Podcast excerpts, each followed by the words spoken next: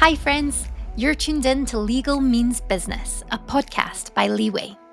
We're joined by some amazing guests who help us identify how to take your legal function and career to the next level. I'm your host, Steph Smith, and we're talking all things legal ops and legal tech, as well as other critical skills needed to help you thrive in the evolving in-house arena. Don't forget, you can watch us on YouTube or listen on the go through Spotify or Apple Podcasts. If you enjoy the conversation, please do hit subscribe and let us know what you think on social.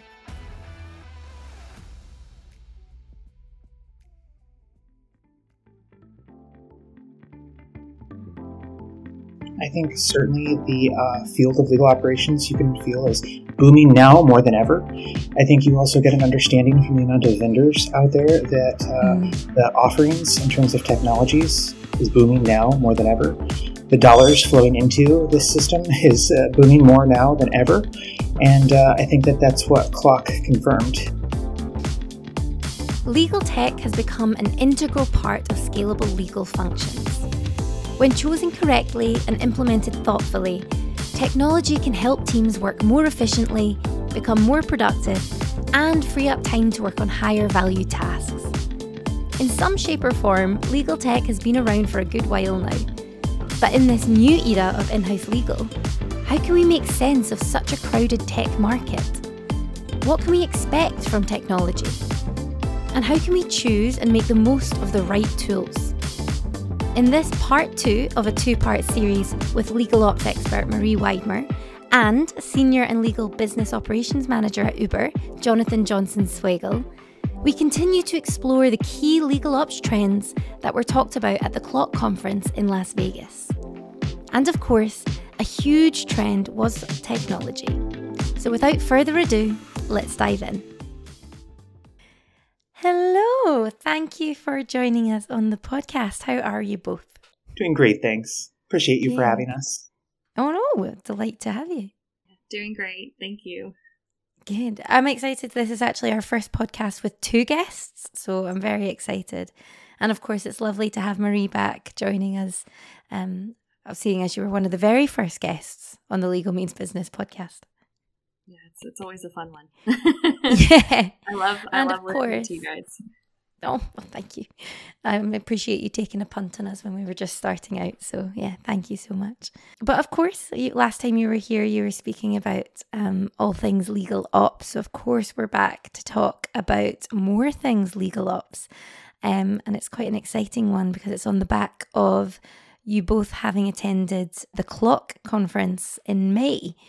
Um, so I guess it'd be great to start with just how you were both in attendance at the event. How was it? How did you find it? As our eyes and ears on the ground. I think that the conference was uh, in many ways overwhelming and wonderful and everything that many of us had hoped for and mm-hmm. more. Uh, and the and more part was the overwhelming piece. There were so mm. many more people than I imagined there. So many more conversations. The mornings were earlier and the nights later than I possibly imagined. And uh, I shook more hands and met more people and networked harder than I have ever before. I met vendors and uh, people out there working in the field. And I think that it was all of those things and uh, just a, a fire hose of it. So it was tremendous and wonderful. And I learned a, a lot from folks. And I hope that folks learned a little bit from me along the way. Yeah. Amazing. It does. It just, I felt, I was feeling the vibes through just posts on LinkedIn that it seemed uh, like a, a great atmosphere. And as you said, people learning from everybody, whether it's people who had stands at the event or people that they happened to bump into as they were walking through. So that's amazing. And yourself, Marie? Yeah, I, I think it was uh, it was very gratifying. I think for a lot of us that have put effort into, you know, a lot of us have been reaching out and kind of connecting in the community on LinkedIn over the last two years, right? And I think that this kind of was like getting to enjoy the fruits of your effort. So seeing everyone that you had been following in person and, and getting to know, you know, people in real time and, and just kind of seeing the... I really didn't feel the impact of the personal branding and, and the, the effort that I put into engage with people on LinkedIn and, until I went to C L O C and kind of met everyone in person. And, and mm-hmm. it kind of solidified the fact that we all are here and we care about each other and, and um, it's a great community. Yeah, for sure. And I don't know how you felt, but did it kind of show you and make you feel the kind of magnitude of legal ops and, and, and where it's going, I suppose, and, and being part of that? I think certainly the uh, field of legal operations you can feel is booming now more than ever. I think you also get an understanding from the amount of vendors out there that uh, mm. the offerings in terms of technologies is booming now more than ever. The dollars flowing into this system is uh, booming more now than ever. And uh, I think that that's what C L O C confirmed, even on the kind of uh, coattails of COVID, where a lot of folks probably did not attend yet as a result. Mm-hmm. And I know that a lot of tech budgets are already tightening, so folks may not have attended due to budget constraints. They still saw a record attendance, and we saw more offerings this year than ever. So I think that the magnitude is unquestionable, and the message may be, how do we brand ourselves uh, amidst what is legal operations, and is the future about strategy and strategic operations? So I think that that was another key theme from C L O C for me, at least, that this is more than just dealing with everyday uh, problems, yesterday's mm-hmm. issues, today's present problems. It's about looking especially at data, storytelling with that data, and looking ahead into the future and helping the, the enterprise see those kinds of future thinking models. So I think that uh, the future of legal operations is strategic operations, as uh, Mary O'Carroll said. And uh, it's incredibly important that all of us look at all the offerings, all of the data, all of the mm-hmm. stories from our own personal background and from our colleagues, and uh, do the best we can to move into the future with more than just dumb luck. Yeah, that's a great, a great, great point. And yeah, strategic operations for sure, because I mean, it spans so much further than traditional legal, doesn't it? Do you have anything else to, to add on that point, Marie? Um, I think one of the things I noted most, right, and I think you and I kind of touched on it when we when we did our podcast, is that there still is this um, outstanding question as to what is legal ops, as Jonathan touched on, right? Like, you go to a conference like this and there's people that are coming from law firms and A L S Ps and people that are doing contract management roles and, and admin roles and senior level legal operations titles. And there's just no... there's still really no centralized understanding of what legal operations is and what the standard for that role is, and kind of how to, you know, write a J D for that role and how to, when to put, bring that role in the company, right? And which is a cool time to be in this industry, because we're all asking those questions and trying to answer those questions. So it's fun to be a part of a community that's still trying to define itself. Um, mm-hmm. But that was a, a highlight of a lot of the conversation at C L O C, was, was really trying to hone down, you know, what, how do we market our value and what is our value? We know that there's value, obviously, and the vendors and, and the industry knows there's value, um, but how do we centralize it and define it? So mm-hmm. that that's one of the things I'm interested in, seeing what happens this year. Yeah, for sure. I mean, working for a, a legal tech vendor myself, I can completely appreciate that, and trying to, to find that balance between, because it's a collaboration thing, right? As you said, we're we're all working out what this legal operations future looks like together, and kind of carving it, actually, aren't we? We're not just kind of waiting for it to fall into our laps. Um, and I think the best we, we, way we, that we can carve that is by working together and having the the widest, fullest perspective that we can, by absorbing perspectives from all corners, um, I guess, and not solely... either not just the vendors, not just in-house, not just everybody. So it's, yeah, coming the coming together of that, I suppose. I think that's really important, Stephanie. And uh, another key takeaway from C L O C and from the growing community that I become ever more aware of each day, that each of us come from dramatically different backgrounds, and that benefits the community. When I spoke to folks at C L O C, their backgrounds were so widely varying, but mm. they... Uh, all seem to have wisdom that benefited me, and they helped to answer questions I had. The kind of uh, diverse perspectives that folks have, it's important to realize that diversity has more than one meaning here, and that many of us come from diverse backgrounds education-wise or in terms of our careers, mm-hmm. and yet here we all are all under one big roof together, uh, networking, helping each other, learning from each other. And the question is, who belongs here? And it's everyone from every background. Mm-hmm. And we're stronger together because of those diverse perspectives. So that was the kind of sheer joy of being around so many brilliant minds from such diverse backgrounds. Everyone had a slightly different opinion and had wisdom, and each piece of it I listened to and considered thoughtfully. I bettered myself. I made myself a more apt professional. And when I came back from C L O C, I was sharper than ever. And mm-hmm. as a result of continuing meeting after meeting after C L O C with folks, I get continuously better myself as a product. And one of these takeaways was also uh, session after session, how do you brand yourself? Well, a lot of folks go to LinkedIn, like Marie meant, or mentioned, to tell stories, to connect with, to brand themselves.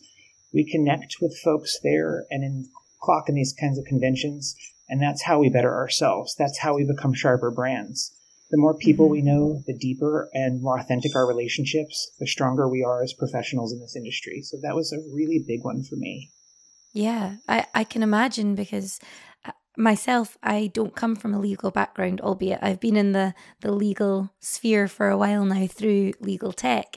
And I feel like I've learned and I've absorbed a huge amount, and that's all been virtual so far, um, until some events later in the year. Very exciting. But yeah, it's just been incredible how much I've learned, and that's only through a screen. So I can only imagine having all those different experiences and, as you said, diverse backgrounds and perspectives around what we can do with that um, as our fuel. So that's super exciting. And we'll dive into diversity some more in a little bit, I'm sure.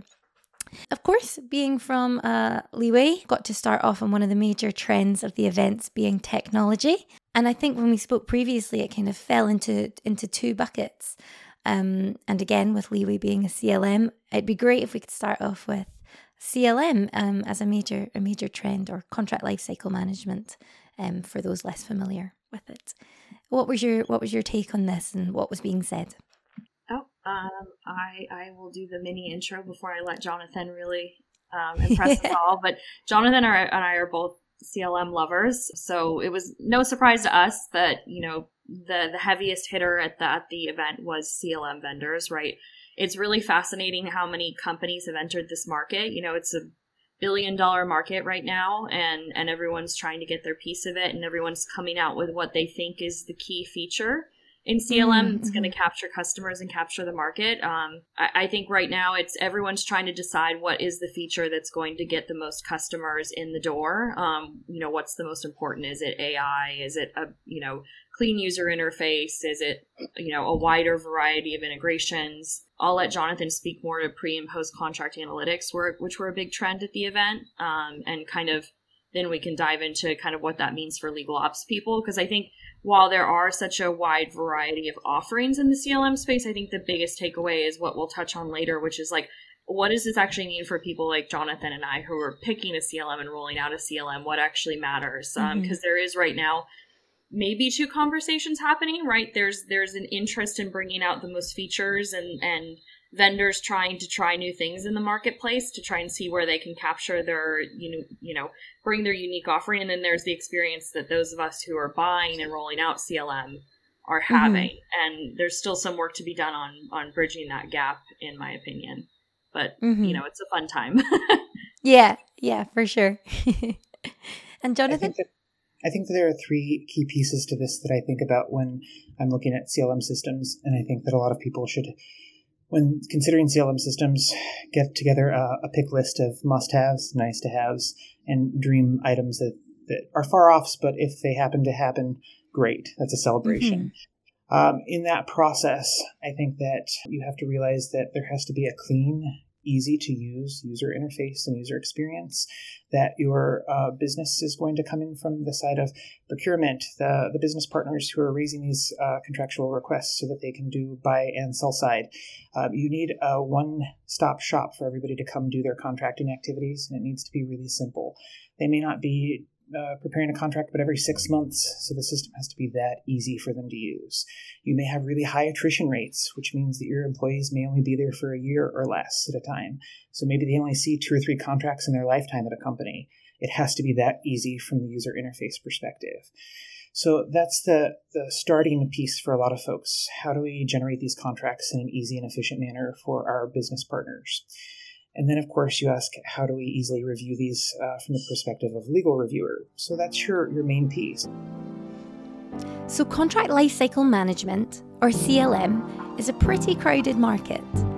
When you start thinking about investing in a C L M, you'll want to bulk your criteria into at least three categories: the must-haves, the nice-to-haves, and the dream features.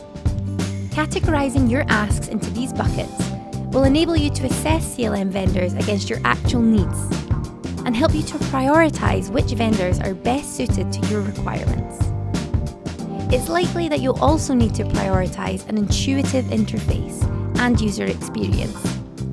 This is because it's rarely just the legal team using a C L M product. It will also be individuals from across the business in different teams who will use it at varying frequencies. So they need something that is user-friendly and obvious. Simplicity is key. You also ask now, uh, as the market becomes ever more saturated with C L M providers, who can help me out with contracts as they come into my system that aren't on my paper? Uh, that's the pre-contract analytics side. Who is able to use artificial intelligence? And that's a word that we should all be, I think, um, uh, our ears should perk up when we hear it, not in excitement, but we should ask questions about it. What does that mean? How does the artificial intelligence come about? How is it programmed? Is it playbook-based? Does it uh, learn based on uh, my reactions to it?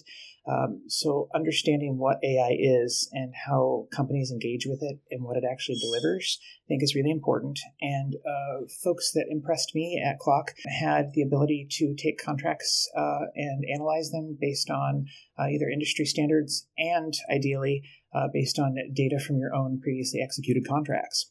Mm-hmm. And on top of that, they're able to show you under what percentage of cases and times uh, a decision was made in line with company policy and under uh, which percentage it uh, was excluded from that policy. And more advanced systems yet can find those outliers really quickly that can show you the four percent deviations so that you can quickly click in on those, help your attorneys, who may be more or less junior attorneys, quickly decide if something is within or without of your policy. So that has a lot of benefit to it in that it helps your attorneys who are fatigued, who have mountains of work, who uh, are filling in for their colleagues who are no longer with the companies due to that high attrition rate. All mm-hmm. these reasons and more, uh, you, you want some machine help, if it can, to analyze your contracts, especially in line with your kind of current policy. So I think that that's a really interesting piece that a lot of folks will continue to look toward because we're all short-staffed, budgets are tight, and our legal resources are limited. Uh, in order to make their lives better, to hopefully give them an hour or two back with their family a day and make their day, you know, twelve hours instead of fourteen, uh, we want to provide technology that assists them at every turn. Will mm-hmm. it analyze the contract and make all the approvals on it? No. Will it help them do their job by highlighting areas of risk? Hopefully. That's the kind of goal in the future to that pre-contract analytics. Then once you execute a contract, what are you doing with it? I think this is an interesting question to ask a lot of C L M providers. Can you show me what happens to all of my data? How is it aggregated? How is it visualized? Data is is great if you are a data analyst. Um, data is not so great if you're somebody who doesn't know how to look at or read data or present it, uh, but you need access to it. A lot of times that's our executives, our G Cs, our A G Cs, um, people on the board. They want access to data, but they need to tell stories with it in a really easy and visual way.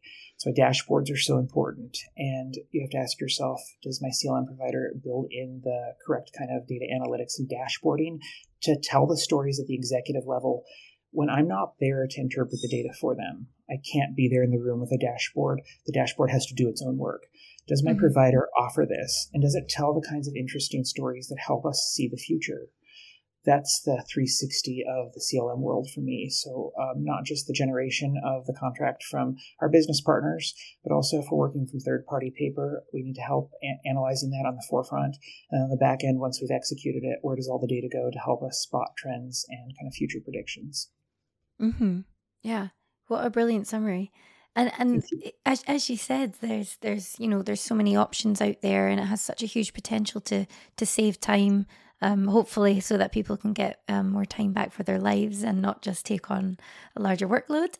Um, but it's still amazing to see. Um, I saw a poll on LinkedIn that somebody did recently, and it was still about ninety percent of people were still using Word or the likes um, like that. So I think there's still a, a, a huge, huge market of people who haven't perhaps even started looking at. And I know from our own experience, um, when we're speaking to to some companies, they haven't even, they, they don't really know too much about legal tech or C L M systems being an option.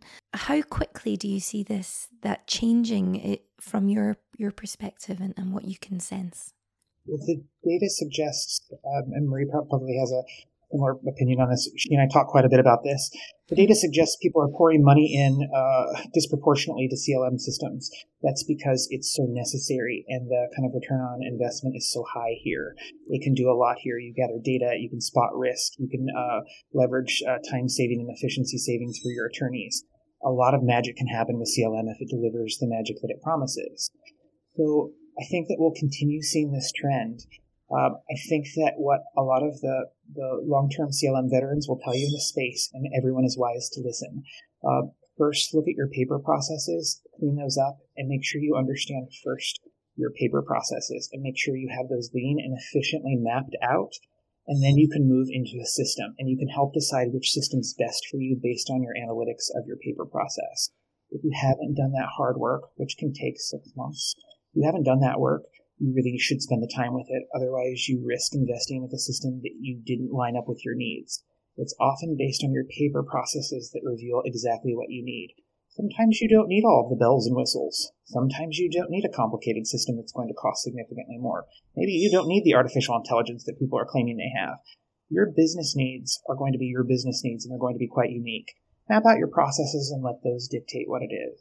And if you don't have clean processes, spend the time and money cleaning those up first, because that's really where your return on investment will happen, in my opinion. Then you move into systems, and it astronomically pays off then. Not only are you ha- having clean uh, processes for people to use on the ground in current state, but it moves them into a technological future where it's also clean, much more efficient, and it wastes a lot less uh, time with engineering and vendors trying to get it right, what you should have done in advance before coming to them.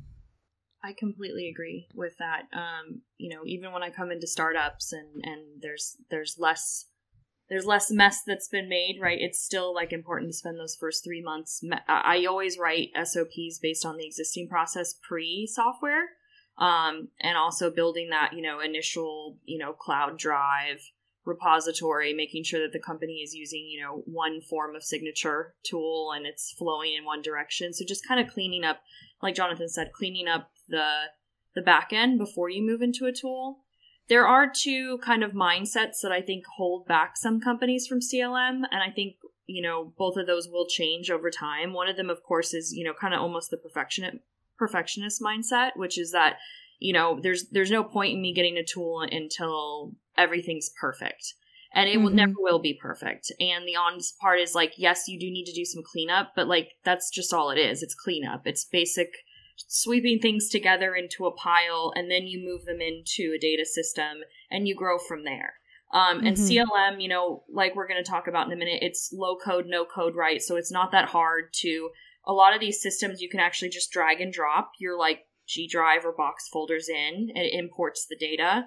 And uh, as well as, you know, you can add properties once you're in there, you build the workflows pretty quickly. So I think a lot of it, you just have to be forgiving of yourself for the past, and then just willing to kind of keep reiterating as you move into a tool. And then the other mindset, right, is that the idea that if you pick one tool, you're stuck with it for life. And that's mm-hmm. not true. I think the way C L M is going right now, there's tools that do two things, and then there's tools that do another two things. So having a flexible mindset is really important, because you can buy one C L M and actually buy a second tool and use both to kind of meet all of your needs, like Jonathan and I have talked about, or or just buy a tool knowing going in that you're only going to get two out of the five things that you need, and work on perfecting that, and then maybe switch tools later once the technology has improved in three to, you know, mm. two to three years. So don't be afraid of being able to pivot. You know, there's a lot of low cost C L M options. Not every C L M is going to cost you, you know, a hundred grand or, you know, five hundred grand or a million dollars. It's, you know, there mm-hmm. are some C L Ms that are working on subscription models and lower cost. And I say it's better to,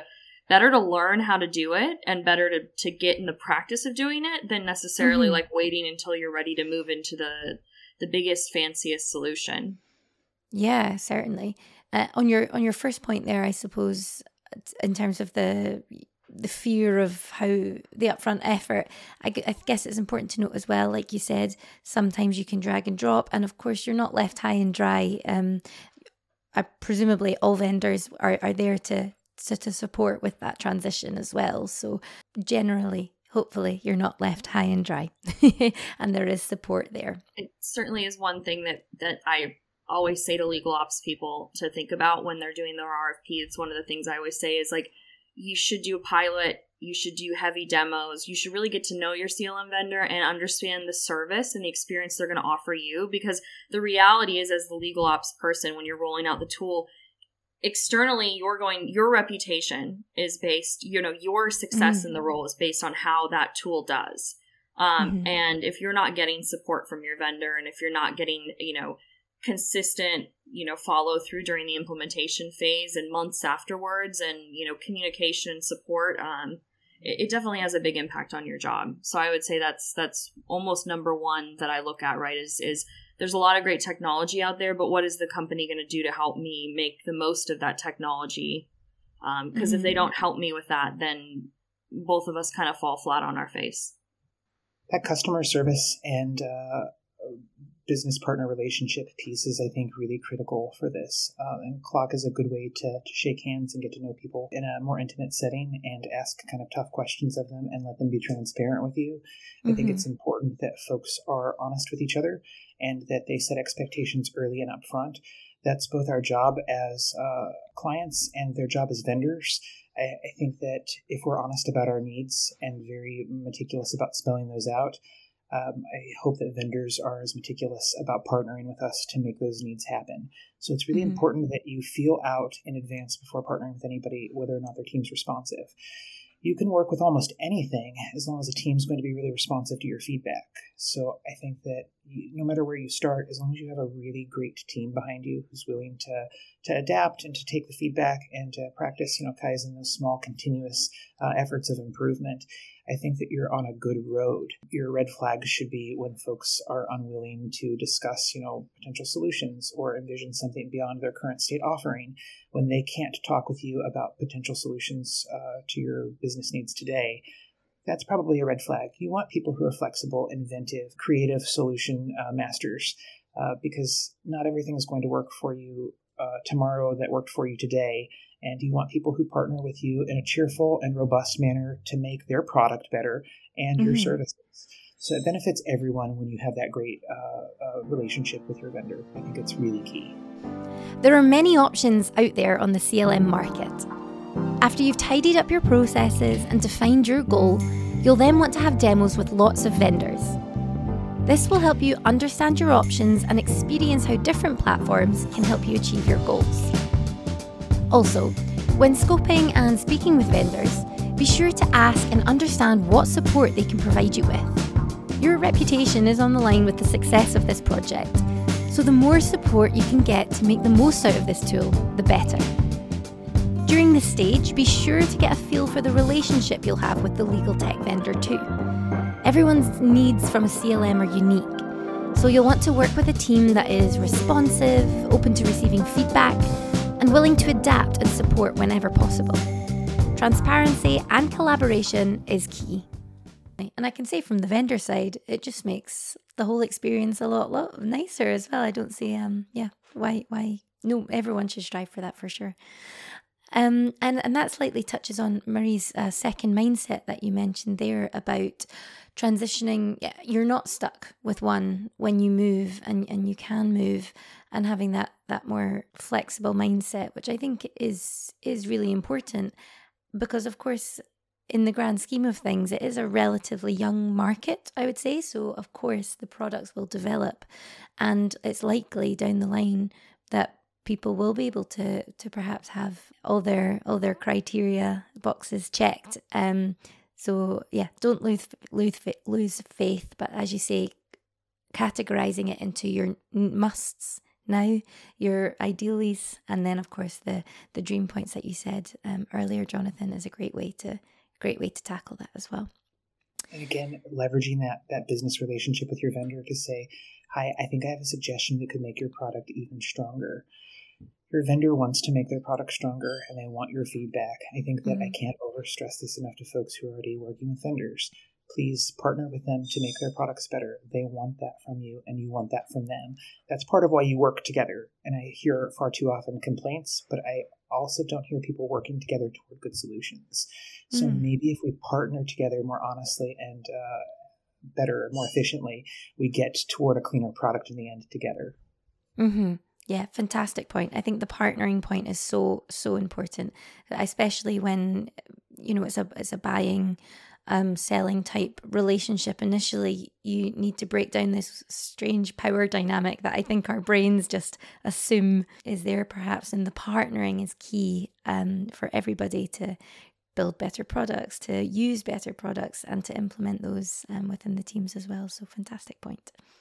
And then in terms of just to kind of tie up the, the C L M conversation, are there any kind of other final tips or things people should be thinking about when it comes to, to C L Ms?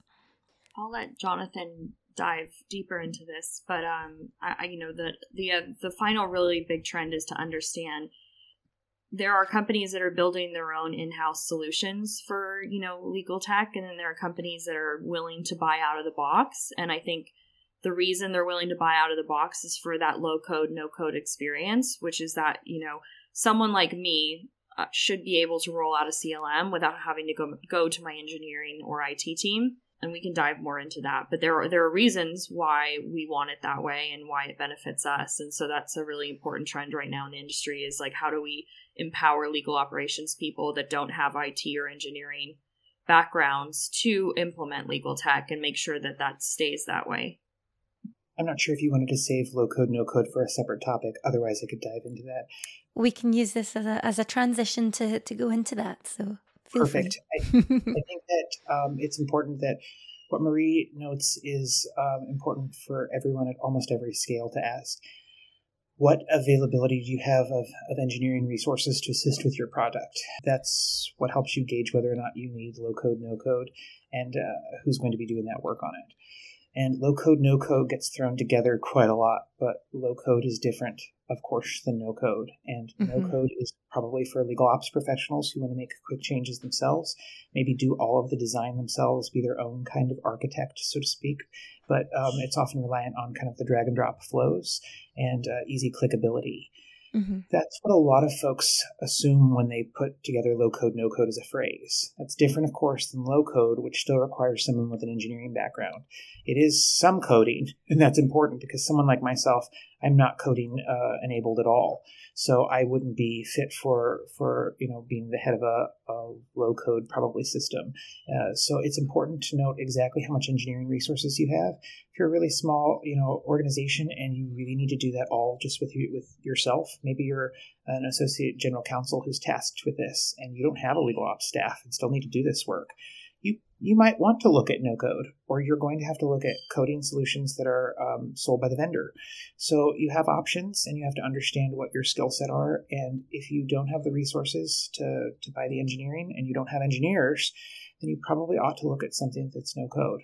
If you have a little mm-hmm. engineering experience and you can code a little bit, maybe low code is for you. So it's understanding those differences and exactly what that means for your organization. And why would you want something like no code? To make quick, efficient changes, of course, and uh, to build out custom workflows, um, to build out, you know, any kind of variances in your system on the fly that you would like from a legal ops perspective. Often legal ops people are situated, not not all legal ops people are contract experts, but many are, and they're situated to make those kinds of workflow changes on the spot themselves. And because they understand the uh, complexities of the contracting process on paper, they build clean, efficient workflows and systems. Um, I've noted as a trend. So a lot of my favorite systems are built by legal ops professionals as opposed to engineering teams. So that's uh, partly because they understand the contracting process first and they build out from that. So that gets again to cleaning up your process, sweeping things into piles, uh, making them neat, and then building them outward. So if you are thinking about maintenance to your system, you ask yourself, what do we have available? And then what kind of system are we looking for? That's again in your list of requirements. That's probably in your must-haves. Um, uh, must have a system that is fit for the engineering resources or lack thereof that your company has. When it comes to legal tech, you have two types of solution: low code and no code. In essence, no code does exactly what it says on the tin. It requires no code to get up and running. On the other hand, low code solutions do in fact require some code and therefore coding skills to get set up and used. Understanding the difference is critical before you decide which approach and which type of product to use. Most in-house legal professionals don't have much coding experience, although this is certainly on the rise. This means that if you choose a low-code option, you'll need to make sure that you have the expertise and resources internally to support with the implementation, the ongoing maintenance, and any changes to the tool. If you do not have these skills and resources available to you, it's likely that choosing a no-code solution is a lot more viable for you and your business. No-code solutions allow the legal team and the legal ops professionals to truly own the C L M. With this, you have the power to make changes, build workflows, et cetera, all on your own, keeping the contract management power, processes, and speed within the legal team. And, I mean, I'm not, I'm not too sure. I don't know what the stats are, but I'd imagine that most legal operations professionals probably would more require a, a no code. I'm not too sure on the, the how many people have a, an engineering um, background or a, a flair for, for code. Based on my contacts, um, not a lot of us are engineering uh, by background. I do know that there are some teams that are lucky enough to have uh, dual engineer uh, legal ops folk. I think mm. that's probably a, a benefit in and of itself, but maybe they have less skills in other areas. That's, again, mm-hmm. back to the diversity of each of us. Mm-hmm. But again, you can hire out these services through your vendor, or you can look for a solution that just doesn't require it. Now, of course, I am, um, I am noticing in demos of things that some of these no-code um, attempts are not exactly what I would imagine when I heard it pitched to me. So it's important mm. to get a feel for what that really means when you're building out workflows and when you're engaging with no-code, low-code technology. Just get a feel for what it means. Uh, get get some access to the sandbox yourself and test it out. Mm-hmm. It's more than likely that you'll be fine with it, but, but make sure you understand exactly how that feels to you and what that means to the vendor.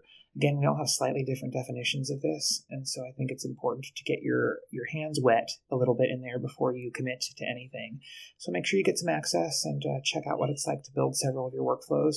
And um, of course, I, I uh, hesitant to say this, but when you have demos, make sure that um, you're not just relying on other folks and kind of um, non-complex workflows.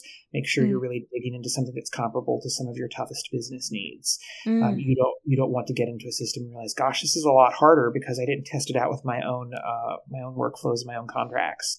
Uh, mm-hmm. If your contracting and workflows are incredibly complicated, you should make sure that your testing of it is incredibly complex as well. Yeah. Yeah, that's a great advice. Uh, and um, hopefully the, the vendor as well would be happy to to test that out with you to make sure that, um, yeah, that the flow works as you would expect and as you would hope, and maybe some pleasant surprises as well, just to, that would be, that would be nice. Yeah. Have, have either of you um, experienced uh, any low code yet versus no code? I, I imagine, not being from an engineering background myself, I imagine it's quite um, a little more complex than the than the no code solutions. Yeah, I've I've worked in one system that um you know early on in my C L M uh, career where I had to rely on the I T slash engineering team if I needed to make a change. Uh, mm. They maintained admin access, and so yeah, anything that needed to be fixed. Uh, Which, you know, it it was fine. They were very good at what they did. But, you know, as a as a legal ops person, that was a little frustrating, right? Because I think there's pressure on us to turn around changes a lot faster because it has a big effect on um, the front end, uh, mm-hmm. you know, getting things in as quickly. So so I have really enjoyed I enjoyed moving on to different systems in, you know, that, that were, you know, easier to enter and be able to make all the changes myself as the admin on the back end. That that's really been great because it's given me a lot more autonomy and, and having done contract negotiations and knowing what is needed in the process, and also being the one actually going out and reaching out to like the finance and the sales and marketing and design teams, right? And taking that immediate feedback and being able to put it myself in the tool. That's mm-hmm. essential, because that really is the thing that reiterates legal ops value to the company, is that that we go out, we listen, we we take, you know, kind of a diagnostic assessment, and then we actually bring that into the tool. And if there's a delay in that process, it can kind of, you, it can lose the value. Things can get mm-hmm. missed. So you really want to kind of break down all the all the steps in between if possible. Yeah, definitely. I mean, legal ops is, you know, quite often all about reducing friction, isn't it? And even in the, the kind of time to value from feedback and the likes, that's a, a huge part as well. So yeah, great point. Uh, do you have I any other points, thing, Jonathan? Sorry, the only thing that I probably have to add to what Marie said that was super beneficial is that it's about often scalability and the size of business, current resources, and needs. So again, mm-hmm. it's...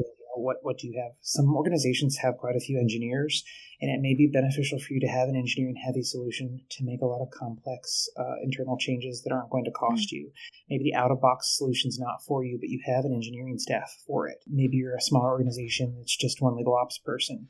It really does matter your situation and what you're looking to do. I think that there's often, my folks sold used cars, my mother still does, and I think that there's uh, often a, a right price point and vehicle for everyone, and the same metaphor is mm. true here.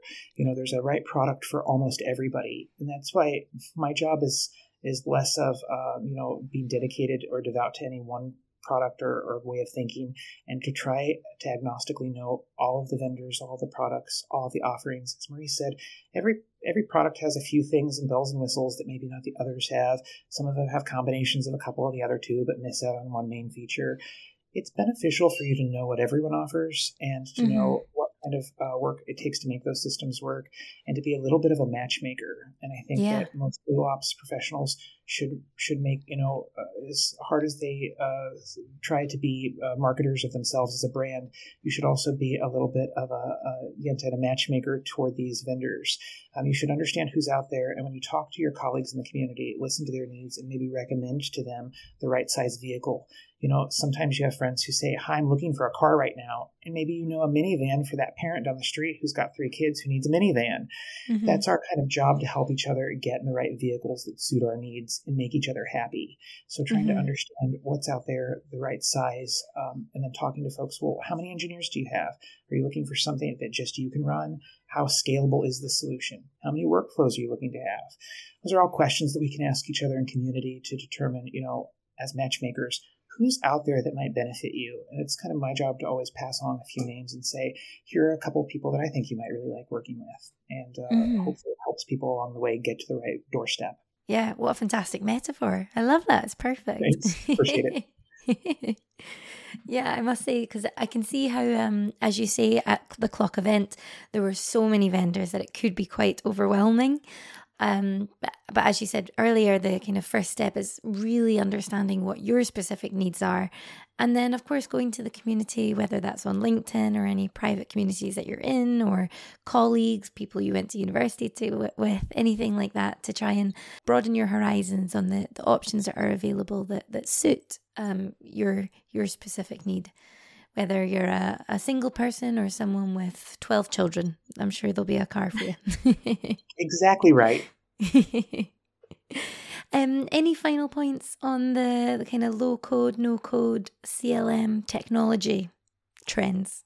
For me, wrapping up this section, I guess, like Jonathan just said, right, is, and, and you just touched on, right, is that like, the reality is there's a lot of options, and that's great. It's an amazing time to be doing this. I, I'd say trust yourself, and and also do lean on your community, right? So so when I'm recommending C L M to people, I do go to those legal ops community groups. There's a lot of, you know, Slack channels and, and community boards, or even on LinkedIn, right? And just keep asking around and say, I want to talk to someone who's done, you know, a demo of this tool, or who has run a pilot, or who has actually used this tool. So actually, you know, while you're going to talk to a lot of vendors and do a lot of demos, and that's key to understanding what's on the market, I'd say also just lean lean heavily on reaching out.